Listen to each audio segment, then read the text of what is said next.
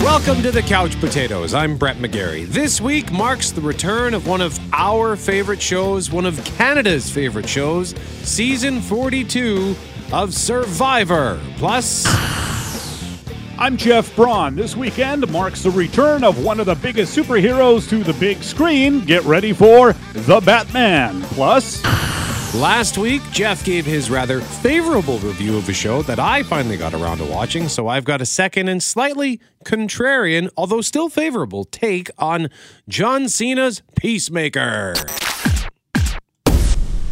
the big new movie out this weekend is, of course, The Batman. Fear is a tool. But when that light hits the sky, it's not just a call. It's a warning.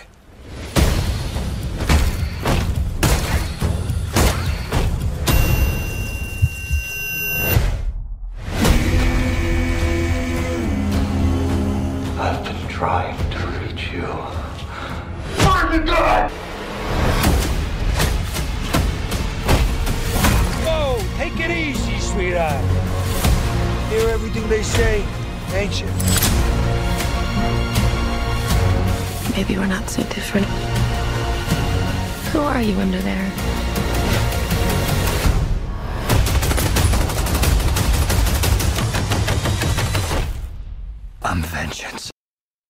Robert Pattinson becomes the seventh actor to portray the Dark Knight after Adam West, Michael Keaton, Val Kilmer, George Clooney, Christian Bale, and Ben Affleck, and the third in the past 10 years. And while that is a lot of Batman in a short amount of time, it does feel like this the road this movie has traveled has been very long and winding. At one point, it was to be a Ben Affleck Batman movie directed by Affleck and tied into those other Affleck DC, DCEU Justice League films. But this, no, is a standalone movie, not connected to the other movies. In fact, Affleck will reprise his role as Batman in the upcoming Flash movie later this year.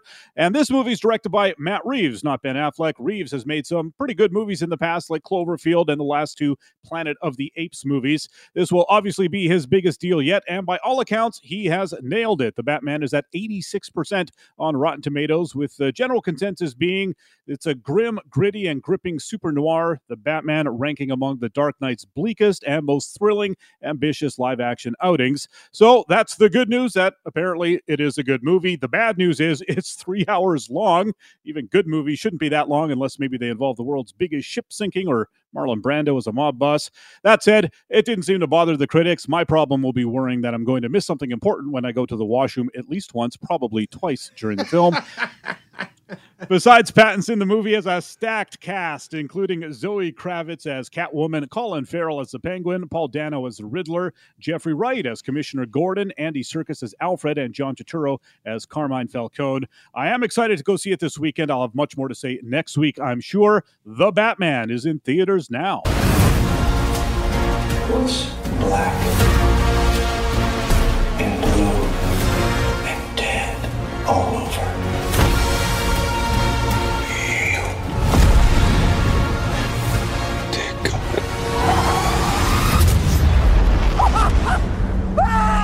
got you! I got you!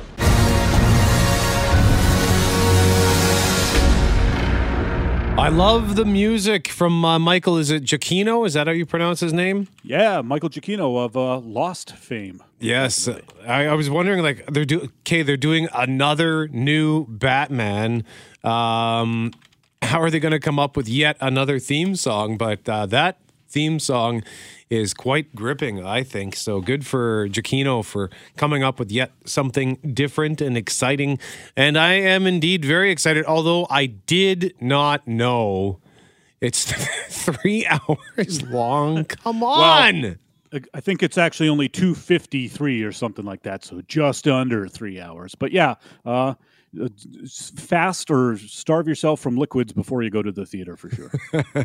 And uh, I, yeah, I've heard comparisons to like, yeah, this is the Batman equivalent of Seven, which is one of my favorite films of all time. So that's exciting. I love the the look of Gotham in this from the trailers. Like that's one of the things that I felt like was missing from the uh, Christopher Nolan trilogy. As much as I enjoy those movies, Gotham did not feel like Gotham as it's been portrayed in the, the Tim Burton movies, for example, or especially in the comics.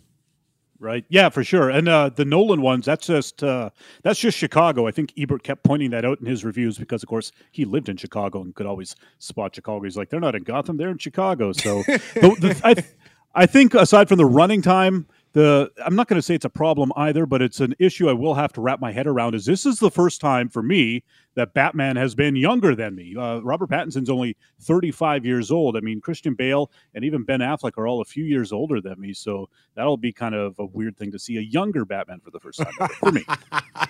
Uh, that's how I feel now. Anytime I watch pro sports, whereas Oh, yeah. I look at some of these guys and I think, are they still are they still in high school? But I guess that's just what happens when you sort of go past that age. Because for for the longest time, I was watching pro athletes that were young or that were older than me, and I mean, I guess it's been basically like 44, so it it hasn't. That's not exactly a new thing anymore. Uh, for athletes to be way Well, and especially now that uh, you know Brady's retired, and I think that, that other guy that was second oldest in the league is retired right after the Super Bowl too in the NFL. So yeah, even guys in their 40s, early 40s, are that's pretty rare. Yeah, but I'm uh, I'm pumped for the Batman. Should also point out here, just as I have Rotten Tomatoes open, because I think we just recently, I can't remember if it was last week or the week before, but we were talking about Bruce Willis movies. Uh, we were talking about that, right? That rings a bell. That was a couple weeks ago. He, he got the Razzie nominations for worst Bruce Willis performance of 2021, and there were eight nominees. Okay, well, he has yet another garbage film out this weekend. it's called A Day to Die, and it co-stars Frank Grillo, who's not bad. He, he he's not an A-lister, but I wouldn't put him on the D-list. He's done some pretty cool stuff. But Kevin Dillon, you remember Kevin Dillon from the TV show Entourage? Yeah, that's Matt Dillon's little brother, right? Yep. Or Yeah. older brother, maybe. Yeah, so they're they're they're in an action movie. It's a limited release. I don't even I don't know if it's going to be available to stream or rent or whatever. I don't really care because I have no interest in it because I'm sure it's going to be uh, a bunch of garbage. Oh, and I see the supporting cast also includes Leon, whom you might remember from Cool Runnings and uh, Cliffhanger as well. So the Batman, that's exciting news. A Day to Die, not exciting. But next week on Global TV. For our 42nd season, the greatest social experiment on television continues. As 18 new players take on the most dangerous version of Survivor ever seen. Being a firefighter prepares you to always expect the unexpected. And I'm excited about the challenge. I'm a smart businesswoman. I've taken down very smart businessmen. I have a world record in pull-ups with 100 pounds on my back. But there's a million world records, but there's one survivor. How will they handle risky beware advantages? You must say a secret phrase. Potatoes have skin. I have skin. Am I a potato? Crazy twist, Oh, there's always something. no food, I'm starving. and a relentless pace that will push them to their limits. We have to earn everything. This game is so, so hard. What did I get myself into? It's Survivor 42. Premieres Wednesday on Global. As as much as I love this show, Jeff, I have to admit, and I'm sort of ashamed. As this clip was playing, I was trying to remember how Survivor 41 played out, and it was only a couple of months ago, and I've already forgotten who won that season. Do you remember off the top of your head? I do not. I, I only remember not really liking the season, and it was because I didn't find any of the contestants particularly interesting. Hopefully, they do a better job this time around. I am glad that secret phrase business is coming back. Uh, I mean, that it's. It, I mean, that's the thing with the gimmicks is right is they could pay off spectacularly, or they could just bomb amazingly. Uh, but uh, hopefully, that thing pays off because that, that's mildly entertaining. It was mildly entertaining, but it, it never really led to anything. Oh yes, Erica won, and notable that she was Oh, one the of two- Canadian, yeah, right. the Canadian. They had two Canadians on that. The one, the one that I hated that you liked, also Canadian. She was uh, from Toronto, I think. So Erica's from Niagara Falls. Uh, so that's cool. At least that a Canadian one. But yeah, it was Sur- Survivor Forty One was, I you know was okay, but I uh, we always enjoy. Survivor, so 42 seasons. And I love how every year it's the most relentless season ever.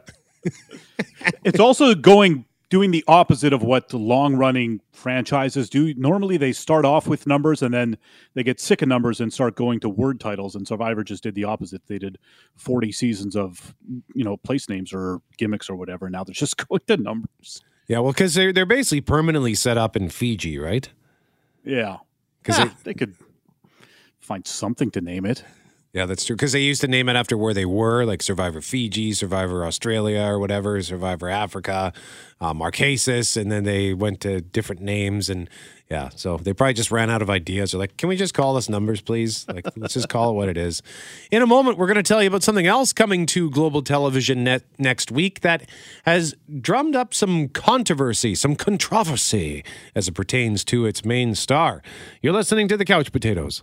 I'm Brett. He's Jeff. We are the Couch Potatoes. Starting Tuesday on Global, a limited series based on a story shared back in 2019 on Dateline, and later a super popular podcast upon which this upcoming show is named. Renee Zellweger stars in The Thing About Pam. What are the police doing here? Something happened, Minnie. Something terrible. There's been a murder, like a big one. Who would do this? Well, they're holding Russ. The truth will come out. I didn't do this. Tell me about Pam. She's a nice lady. She lied about where she was at the time of the crime. Look at the life insurance. Betsy changed the beneficiary from Russ to Pam. We got Pam's motive to kill. Transfer the balance to my personal checking. Bet you'll get that facelift you've been wanting. I don't know what you're even talking about.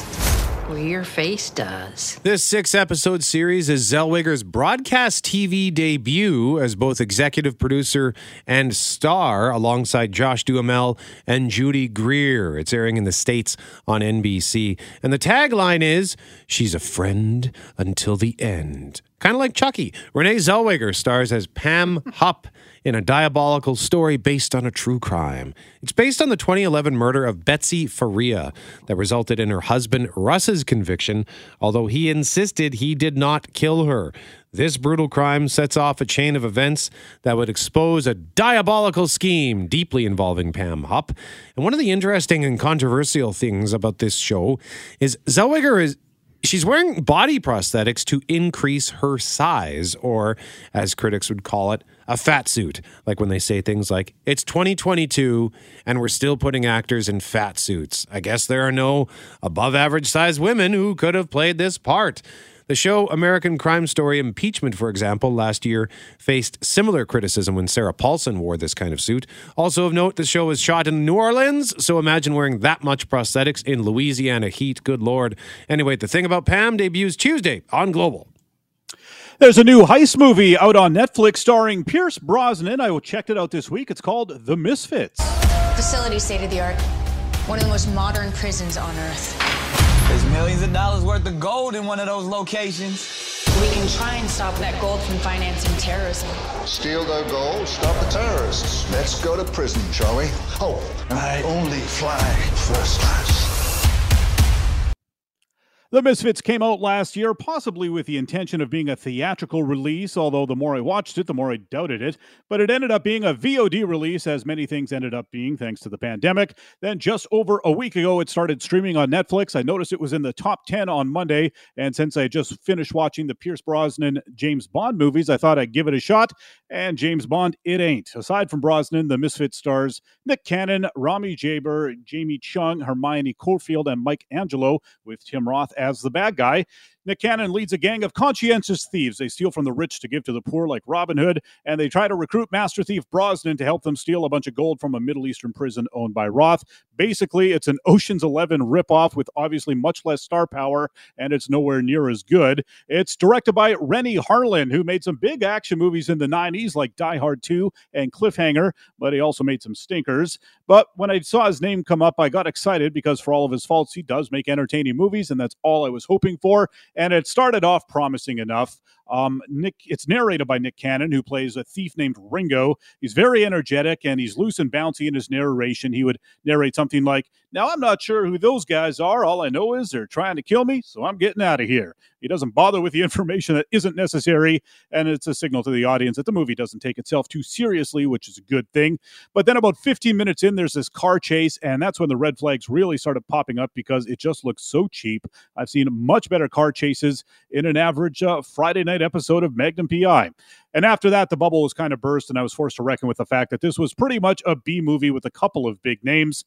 And well, I thought, you know, it's a heist movie, so it'll at least be worth it for the heist elements when they come up, the twists, the turns, the machinations of how they pull it off. And that all turned out to be just so bland. It was a real disappointment. I mean, say what you will about a movie like Den of Thieves, but that had an interesting heist act at the end of it. Of course, it also had a wonderfully bonkers performance by Gerard Butler in it as well. Um, but with the Misfits, the Pierce Brosnan of all did sort of keep me in it because, like I said, I just finished watching his Bond run. I've also recently rewatched Mamma Mia, and I've seen the Eurovision movie, I think, four times in the last two years. So I've seen a lot of Pierce Brosnan recently. Here, he's a, a classy upper crust thief. We get to see him play debonair again, which he is very suited for, even as he approaches 70 years of age. And honestly, he gets some better one liners in this movie than he did in any of those James Bond film films. They really underserved him in the writing in those, but that's for another day. So if you love Pierce Brosnan, it is worth a look. And the good news is it's only 90 minutes long. So even if you're halfway through and you're not really into it, you're not wasting too much of your time. But if you're hoping for a great heist movie, you should probably just rewatch Ocean's 11. So two couch cushions out of five for The Misfits, streaming now on Netflix. Up next, what did I think of Peacemaker? Find out. You're listening to the Couch Potatoes. I'm Brett. He's Jeff. We are the Couch Potatoes. Last week, Jeff offered his rather glowing review of the first season finale of a show that debuted back in January on Crave, courtesy of HBO Max. And now I would like to offer my own thoughts on the DC Comics inspired show starring John Cena, Peacemaker. Have you ever heard of a guy named Peacemaker? No. He is a trained killer. We've got trouble with that maniac. Go! What are you waiting for? That thing better not crap back there. Can't house train an eagle, dude. Not without stealing its soul. Two jerks in costumes and a couple of rejects. It's like a real team out there.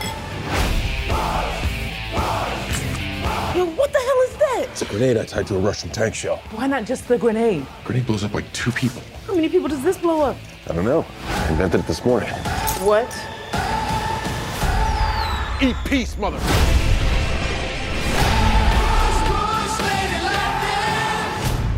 So, Jeff, you really like this show. What would you give it out of uh, five couch cushions?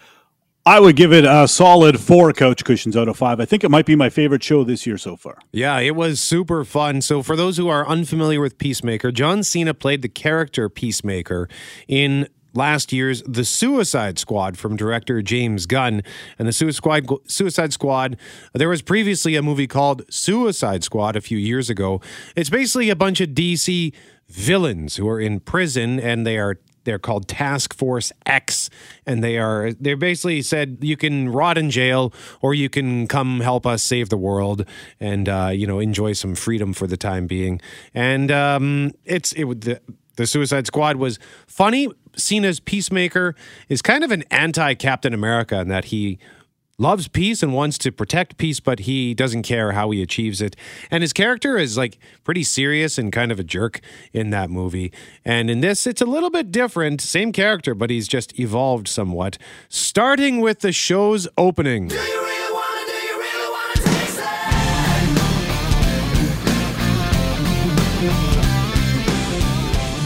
As mentioned, James Gunn is the man behind the Guardians of the Galaxy movies. He's responsible for the awesome music in those films, and he's the creator of the show Peacemaker. He directed five of the eight episodes. He's going to direct the entire second season. And he's also responsible for the awesome hair metal music in this show, including this wonderful theme song called Do You Want to Taste It by a Norwegian glam metal band named Wigwam, which actually came out in 2010, believe it or not. But oh man, oh man, this opening makes me so, so happy because they come out and they do this ridiculous robotic dance. They all have like super serious looks in their face. Cena does not like dancing, but he proves that he's game for this. And I've had the song stuck in my head all week because I just started watching this show this past Monday, so I plowed through it pretty quick. But uh, what did you think of the opening again, Jeff?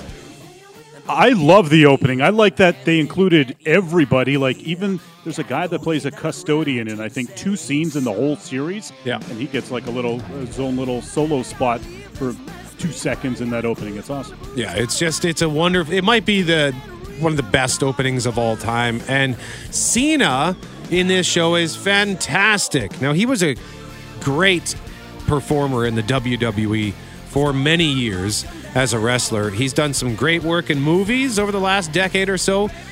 Previously, as mentioned, he played Peacemaker in the Suicide Squad, but I would say this show is his acting star turn. It's a career performance by a mile. He's got great range in this. Like, there's some dramatic stuff. Of course, he's great at the action and fighting, but he is hilarious. He's shown before that he's got great comedic chops, but he's so good in this. And so is the dialogue. This is one of the cleaner moments that I can actually play as he's talking to his colleague uh, Johnny Economos, or as he calls him, Dyebeard, because Peacemaker believes John's beard is dyed. Hey, why are they called butterflies again? Again? We never told you. Okay, Dyebeard. Hey, guess what? I'm done. Dude, it's not finished. I'm not gonna do this if you keep calling me that name. What name? That fake name. You saying I'm fake news? No, I'm saying you're a. I'd rather be with Harley Quinn than you. I'd rather be with the Weasel than you. The only thing fake news around here is the beard. I'd rather be with Bat-Mite than you. Who's Bat-Mite? The two foot tall interdimensional imp who stands Batman. I'd rather be with him. Is that a real guy? Yeah. Let's finish. so that was in the second episode, which I think personally was uh, the funniest episode just for that scene alone because it goes on to include fur- include further hilarity, which I'd have to bleep almost entirely. So there's no point in sharing it. But the dialogue is just so good through this series, so foul, but it works, especially with his character because he's such a dope and he seems to have no clue how to interact with people. And it's weird too how they change his character from the movie because even though he was kind of a dullard in that film, he was so serious and so composed. In this, not only does he offer more levity, levity, but he's kind of a bumbling fool, and that's okay. The action is great, the supporting cast is great, the story's creative, and it falls into the just when you think you've seen it all from comic book adaptations category. The only thing I did not like was the character Vigilante. Now, Jeff, you did like Vigilante, yes? He cracked me up all the way through it. And he's a really dumb guy, but he's just super uh, eager and earnest about his uh, vigilantism, and uh, he I found him highly entertaining. Yeah, I liked him in theory because he's this goofy weirdo who also happens to be a highly efficient living weapon of a killer. And uh, some of the stuff he gets up to is quite brutal in this, and he's fearsome in that sense. But then he opens his mouth. For me, I thought almost everything he said I just couldn't stand. Like, I couldn't tell if they were writing him like he's just that unhinged that nothing he says makes sense because he's so detached from reality, or if he's just an idiot.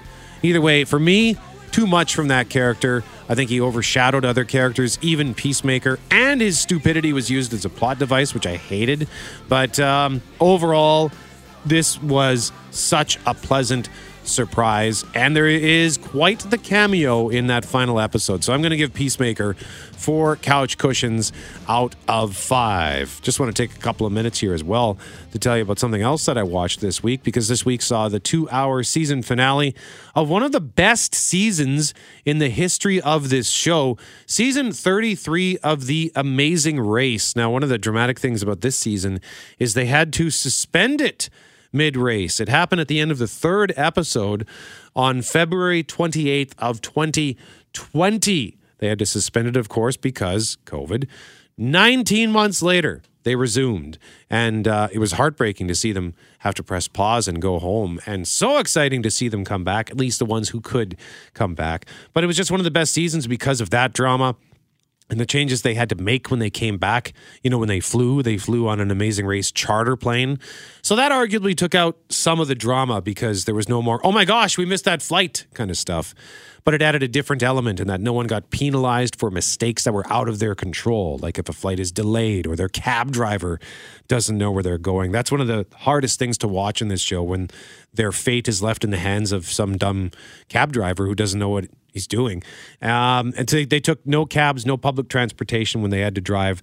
They drove themselves. The, the locations were cool too because they, I guess, they had to, to seek out some really remote or small sort of small towns. And, uh, you know, the race often takes the teams to incredibly populated areas. And while they went to populated countries, they found really quiet parts of these countries. So it was nice to have slightly less chaos. The teams were all great. And one of the best finales ever, I think, because it was a rare instance where all three teams who made it, I couldn't really cheer against any of them. I mean, I think in the end, I was a little disappointed in the team that won, not because I didn't like them, but I just think I liked the other team uh, more. And it was just so close and it seemed like the other team had it in the bag and then they blew it. And like all finales one dumb mistake and you're screwed. And that was on full display here. So if you want to watch it if you liked the amazing race in the past and you maybe want to try it out again this is the season to do it one of my favorite seasons ever you should be able to watch it online through your cable or on demand pardon me through your cable in a moment jeff's got a take on West Side Story, and I can't believe we're going back to the Butlerverse. You are listening to the Couch Potatoes. Welcome back to the Couch Potatoes. I'm Jeff. He's Brett, and it bombed in theaters in December, but it shouldn't have. And now one of the best movies of recent years is available to stream on Disney Plus. It's Steven Spielberg's West Side Story. This is my first time in New York City. I want to be happy here. I want to make a life, a home.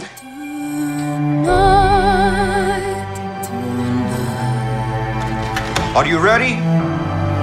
Tonight is about family. The first gringo boy who smiles at you. I never seen you before. You're not Puerto Rican. Is that okay?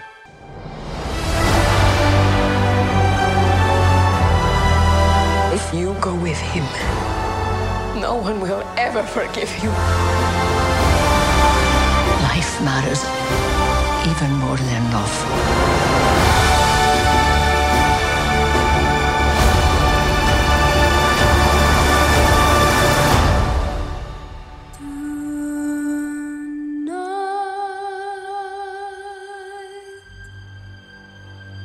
West Side Story hit theaters December 10th, and almost nobody went. It grossed a total of $72.5 million worldwide against a budget of $100 million.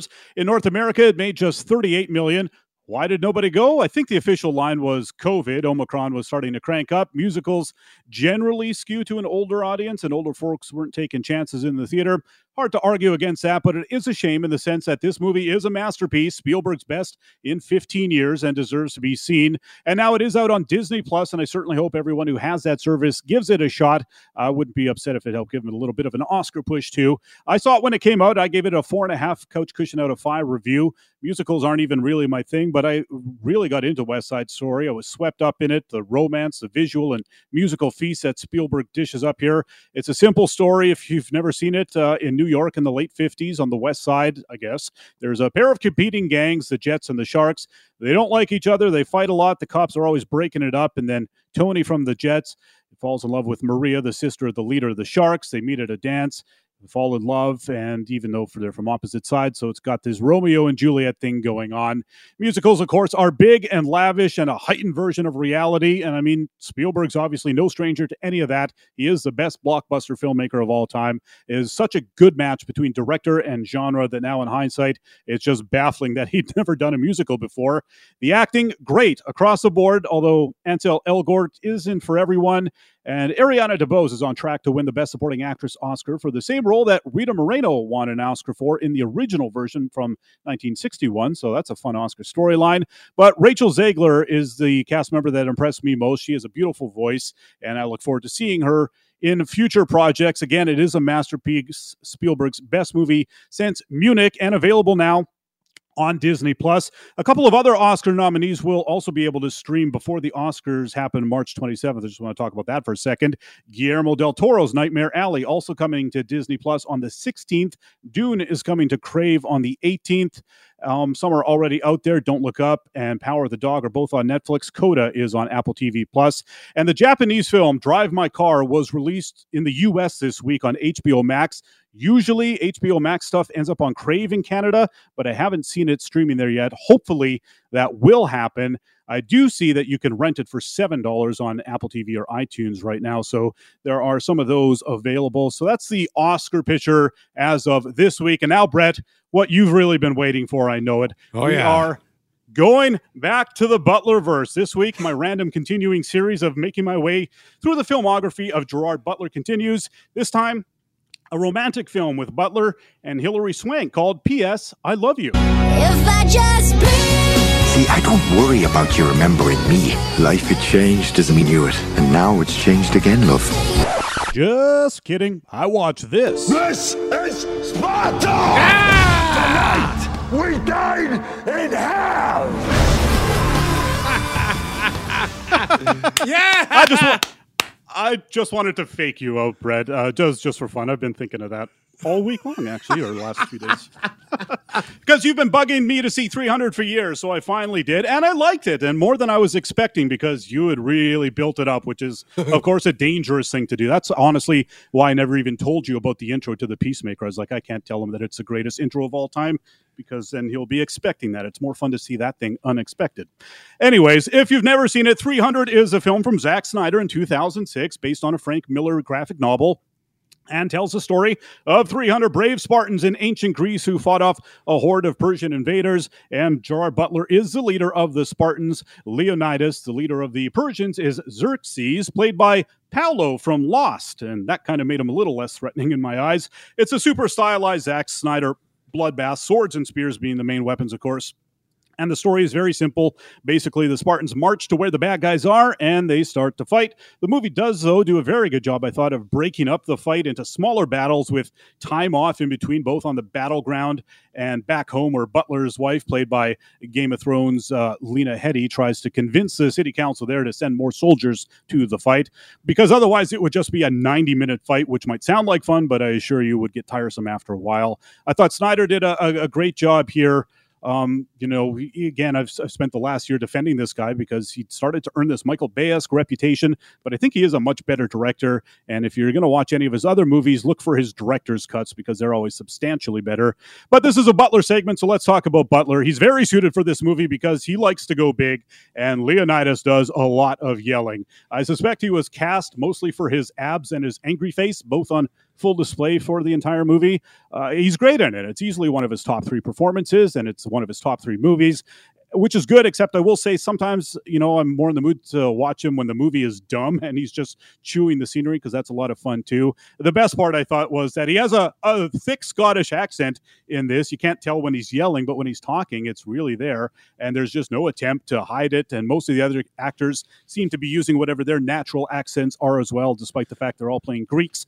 That cracked me up throughout the movie. And they sort of pitched down Paulo from Lost Voice to try to make him sound more menacing, but I thought that was a kind of a crummy effect that I found distracting. So A plus for visuals, because that's amazing, but C minus for sound. Overall, 300, a fun movie that zips along nicely, doesn't overstay its welcome. Three and a half couch cushions out of five, Brett. Uh, that, that's my review of 300. Attaboy, Jeff. I've been wondering. I was actually just thinking about this this week. Jeff's got to watch 300 soon.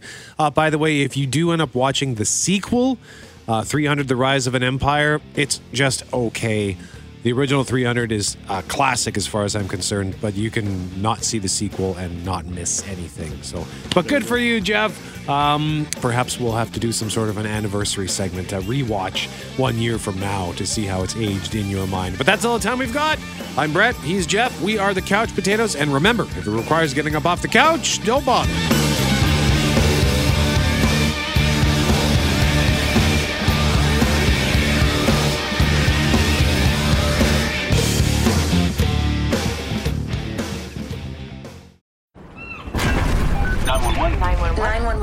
911. What's your emergency? I'm on a cruise ship. Ah, there was an explosion. Oh my god, the ship is sinking. I can't get out. There's water everywhere. We're going down. I've got a lock on your location. Stay with me. Hurry, hurry. Hello? Are you there? Help is on the way. Angela Bassett and Peter Krause return in an all-new season of 911 on a new night. Thursday, March 14th on Global. Stream on Stack TV.